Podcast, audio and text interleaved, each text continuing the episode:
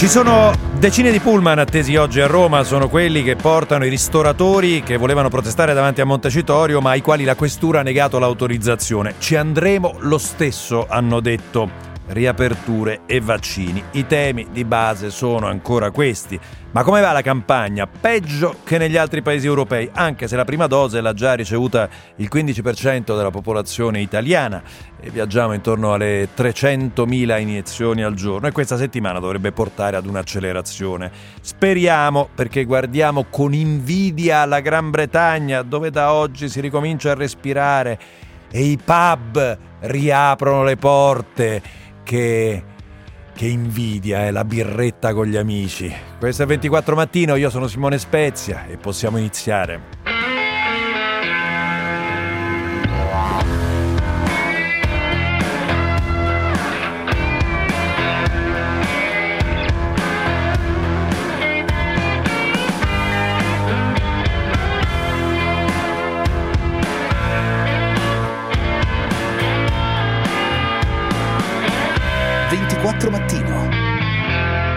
Spezia.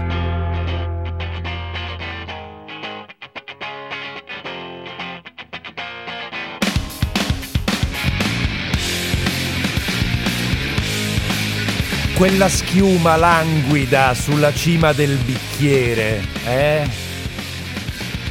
Le nostre labbra che si appoggiano, i bicchieri che si incontrano Salute, salute.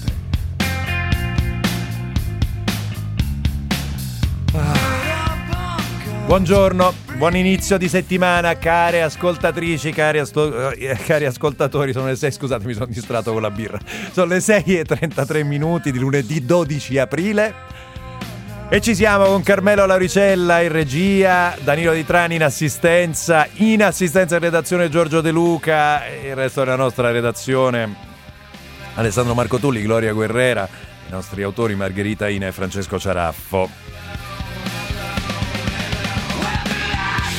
E soprattutto voi, soprattutto voi, 349 238 6666 con i vostri Whatsapp e Whatsapp audio, i nostri canali social, Facebook e Instagram, un like da una parte, un segui dall'altra, un segui anche sul nostro canale Twitter 24 mattino è facile da trovare, tutto facile da trovare. E c'è l'email 24 mattino radio 24it anche quella abbastanza facile, tutto sommato. Ho riepilogati i nostri contatti. Inizierei a farvi sentire qualche voce.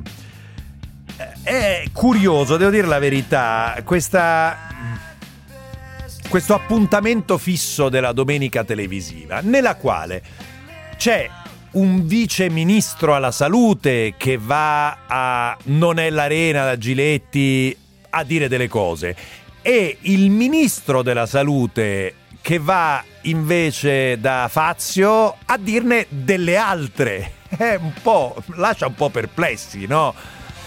Iniziamo da Sileri, va. I ristoranti, secondo me, possono già riaprire da, da maggio. Chiaramente dobbiamo vedere i numeri. Intendo dire riaprire a pranzo e verosimilmente forse a metà maggio anche a cena. E il ministro Speranza invece. Quindi io penso che abbiamo bisogno di molta gradualità, di molta attenzione, di non bruciare le tappe È così, da una parte un Sileri che getta il cuore oltre l'ostacolo, dall'altra uno Speranza che invece dice oh calmi eh, calmi, andiamoci cauti. Dice Speranza, bruciare le tappe è negativo, guardate la Sardegna. Perché bruciare le tappe può produrre degli effetti. Ma solo Catelli Io penso lo ha che detto chiaramente. la vicenda della Sardegna eh, dimostra esattamente questo. Però, ministro Speranza, ma se lo faccia dire, ma chi le ha fatte le regole che hanno fatto andare la Sardegna in zona bianca? L'ha fatte la Sardegna che ha bruciato le tappe? o l'ha fatte il governo? Abbia pazienza. E su, no? La protesta dei ristoratori tra i portavoce Momi El Hawi, vi ricordate, ne avevamo parlato, è un ristoratore fiorentino che in segno di protesta ha tenuto aperto, no? Si è anche beccato delle multe per questo, ieri sempre da Giletti. Quando si liquida con sufficienza purtroppo può succedere che qualcuno esasperato, esasperato possa tradurre la sua esasperazione in, diciamo, in questa frustrazione che poi si va a riversare contro le forze dell'ordine.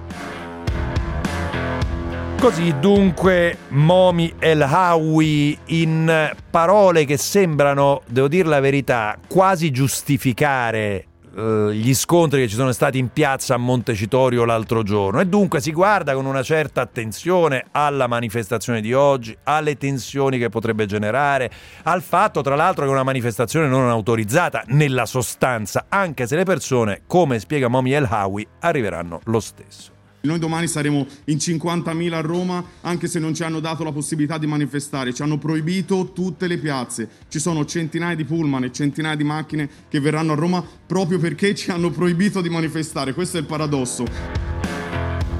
Perché eh, spiega Momi El Hawi appunto... Uh cosa è successo? Nel momento nel quale hanno negato l'autorizzazione alla manifestazione, in quel momento molte persone hanno iniziato a chiamare hanno detto andiamo lo stesso. Non so come la vedete voi su questa protesta dei ristoratori, magari siete appunto dei ristoratori, dei baristi. Eh, mi interessa capire anche come state vivendo questa fase. Mm, tenete presente che alle 8.35 tra l'altro mm, parleremo anche di questo tema, ci occuperemo anche di questo tema.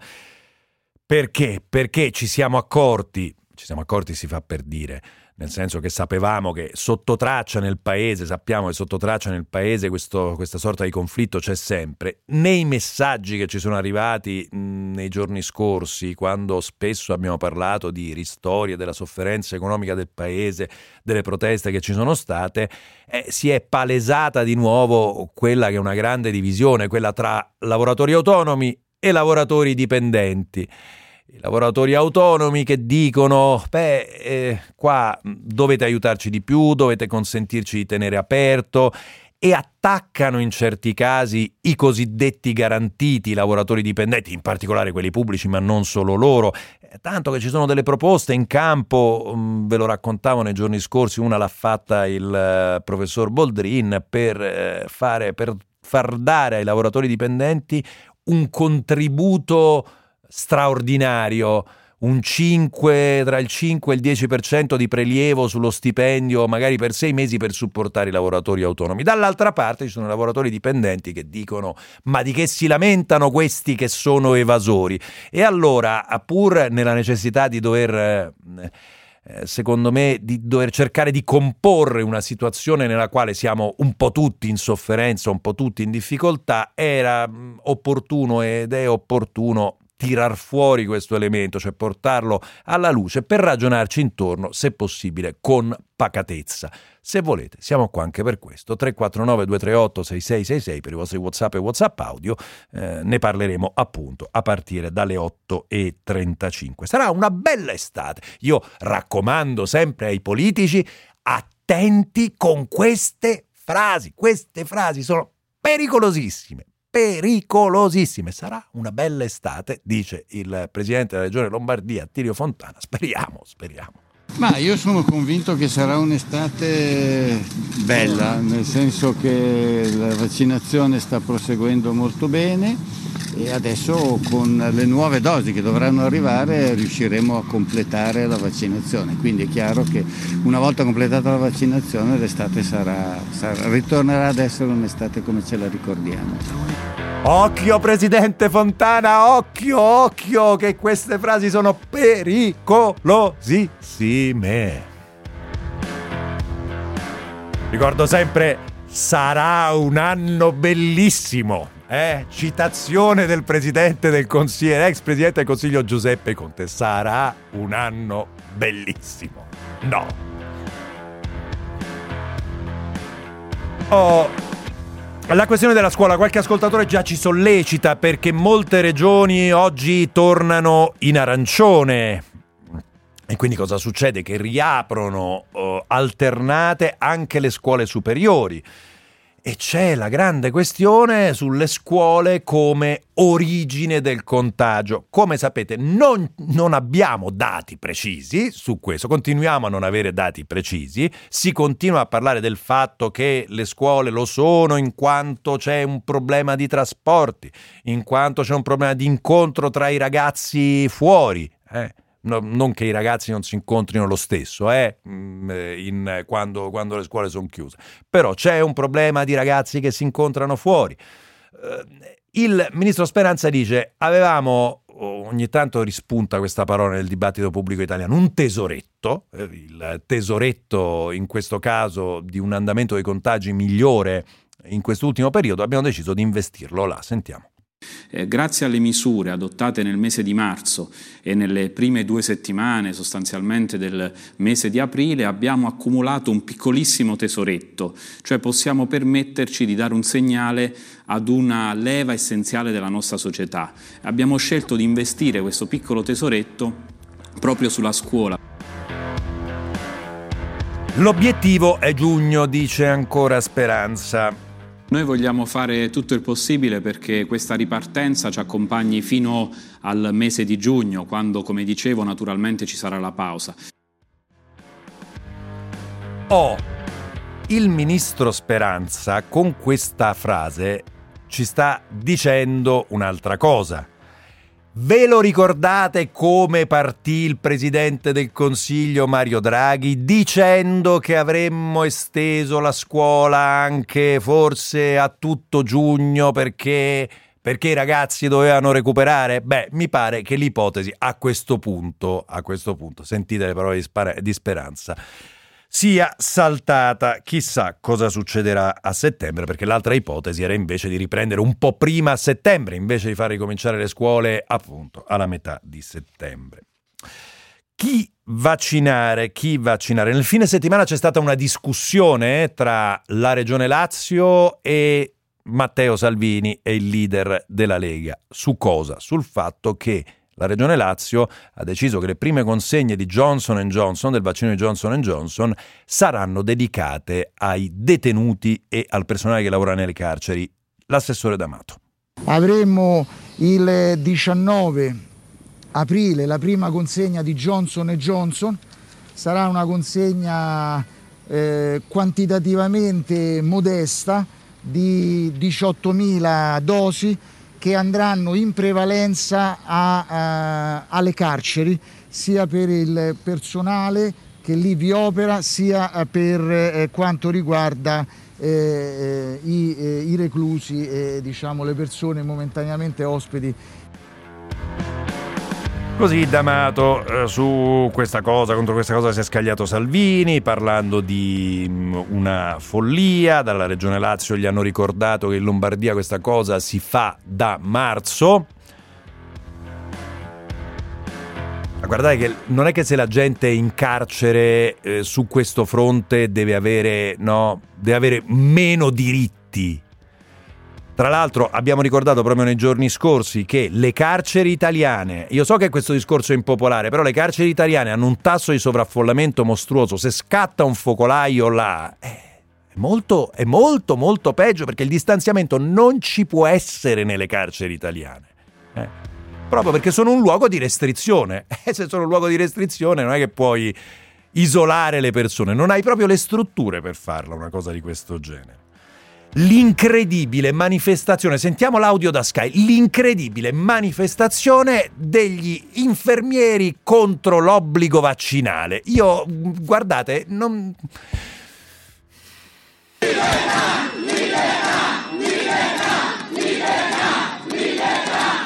Se, se, stiamo qua a parlare di tutto quello che è successo in questi mesi, eh, sono state insomma nascoste tante cose, la cura c'è e tutto, però il vaccino è uscito io non lo voglio fare e credo che sia giusto che mi sia data questa opportunità di non farlo. È così, è così. Eh. Tra l'altro nelle interviste qualcuno tira fuori mh, mm, sempre solite teorie del complotto sul virus. Um, Allora, prima di andare in Gran Bretagna, eh, il traffico e poi vi voglio portare su questo caso, mh, mm, io immagino che abbia colpito molto tutti quanti, il caso di Malika, questa ragazza cacciata dalla sua famiglia dopo aver fatto coming out, però prima il traffico.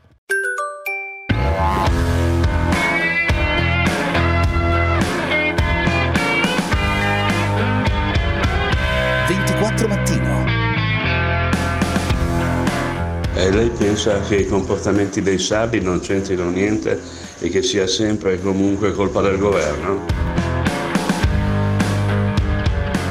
Simone, lo capisci che eh, i, ristora- i ristoratori, c'è dei partiti dietro che soffiano, soffiano Oh, questo è un punto sul quale ragionare, eh? sul quale ragionare, ragionare. E sul primo punto, la questione, la questione Sardegna, io, guardi, non, non, so quali siano stati i comportamenti dei sardi, in tutta sincerità. Sto semplicemente dicendo che nel momento nel quale abbiamo un ministro che dice che eh, serve no, una, certa, no, una, eh, una, certa, cautela, che la Sardegna è un esempio di come non si fanno le cose, dico semplicemente le regole che hanno portato la Sardegna in zona bianca non se le ha inventate la Sardegna, se l'ha messe il governo, quindi punto, quindi la Sardegna va in zona bianca e poi ritorna rapidamente in zona rossa, semplicemente teniamo presente questo. Prima di andare in Gran Bretagna eh, il racconto di Malika a fanpage che ha fatto molto, molto discutere, molto parlare in questo fine settimana. Non ti avvicinare a Castelferentino perché ti ammazziamo, preferiamo 50 anni di carceri, ma vederti morta fai schifo e sei la rovina della famiglia. Mi hanno cambiato la serratura, proprio impossibilitandomi a entrare e a recuperare quantomeno l'unica cosa. L'unica Questa è la sua voce. Volete un contraltare? Alessandro Rinaldi, consigliere della Lega a Reggio Emilia nelle scorse ore. Volete essere considerati uguali alle persone etero perché l'uguaglianza è un diritto sacrosanto? Iniziate a comportarvi come le persone, eh, come tutte le persone normali. Come tutte le persone normali, così, eh? Io, guardate, non lo so, mi pare il Medioevo, mi pare. Buongiorno Pierluigi Struzzo, medico italiano in Gran Bretagna. Buongiorno Struzzo, eccoci qua. Buongiorno, buongiorno, buongiorno. Allora, eh, cioè, ci va al pub oggi lei?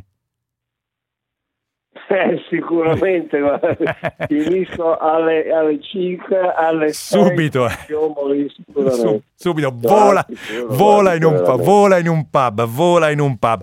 Allora, in Gran Bretagna lo sappiamo, l'abbiamo raccontato mille volte anche con una certa invidia, devo dire, caro Pierluigi Struzzo, che le cose eh, eh. Stanno, stanno, and- stanno, andando bene. Eh, si è parlato forse un po' impropriamente di immunità di gregge già oggi, e certo che però questa spinta sulla prima dose evidentemente ha funzionato, eh. 32 milioni di, vac- di, prime dosi fatte adesso entro metà aprile e 12 milioni di seconde dosi. Comunque mi sembra che sia no? un ottimo risultato fino adesso. E dopo, entro luglio, ci saranno tutti quanti protetti dal, con la prima dose, tutti sicuro. Eh, e quindi... Eh, eh, no, dico, e, quindi, e quindi da oggi sostanzialmente si riparte, da oggi ripartite, no? Ma sicuramente che si riparte oggi cioè, sicuramente con un altro spirito, cioè, adesso non so se questa sia immunità di gregge già o meno, no? quindi ci diranno i, i, dati eccetera. Loro dicono di sì che dovrebbe essere per, per adesso, però i numeri sono, sono, molto importanti, sono quelli che vi ho detto.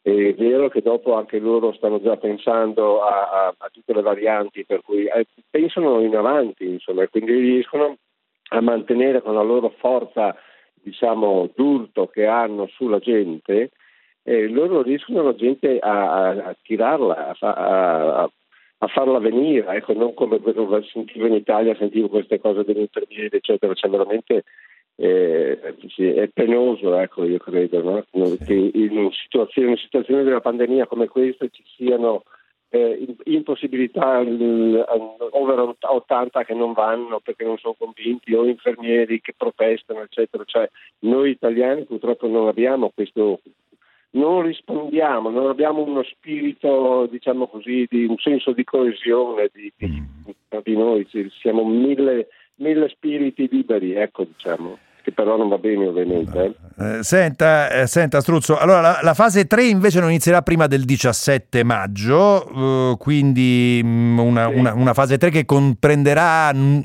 nuovi, mh, mm, cioè verranno tolte nuove restrizioni in sostanza, no?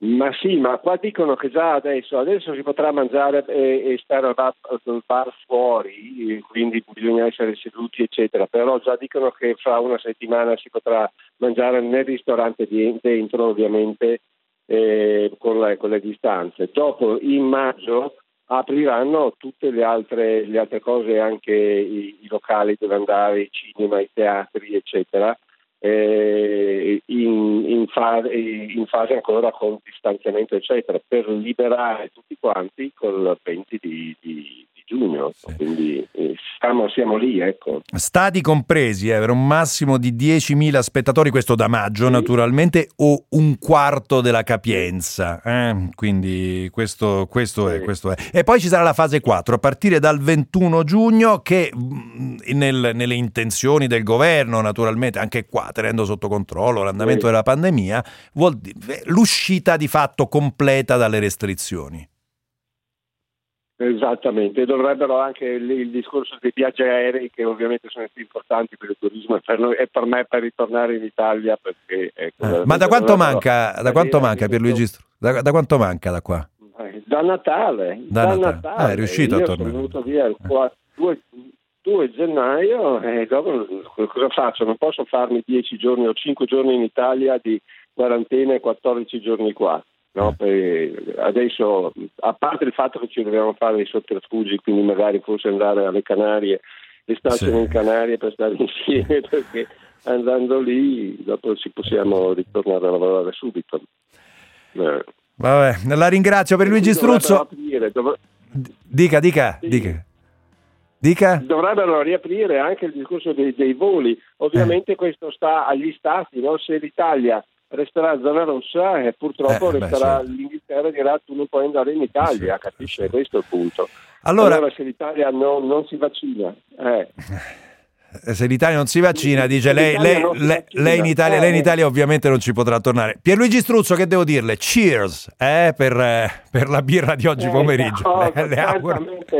Grazie, grazie. auguro, le auguro buona giornata. Pierluigi Struzzo, medico italiano in Inghilterra. Eh, noi ci fermiamo, manifestate se volete tutta la vostra invidia al 349 238 6666 con i vostri WhatsApp e WhatsApp audio. Guardi, glielo ripeto, lei è distratto. Ho detto hanno bellissimo una battuta. Carmelo Lauricella è perfido, eh? È perfido. GR24, ci risentiamo tra poco con la rassegna stampa.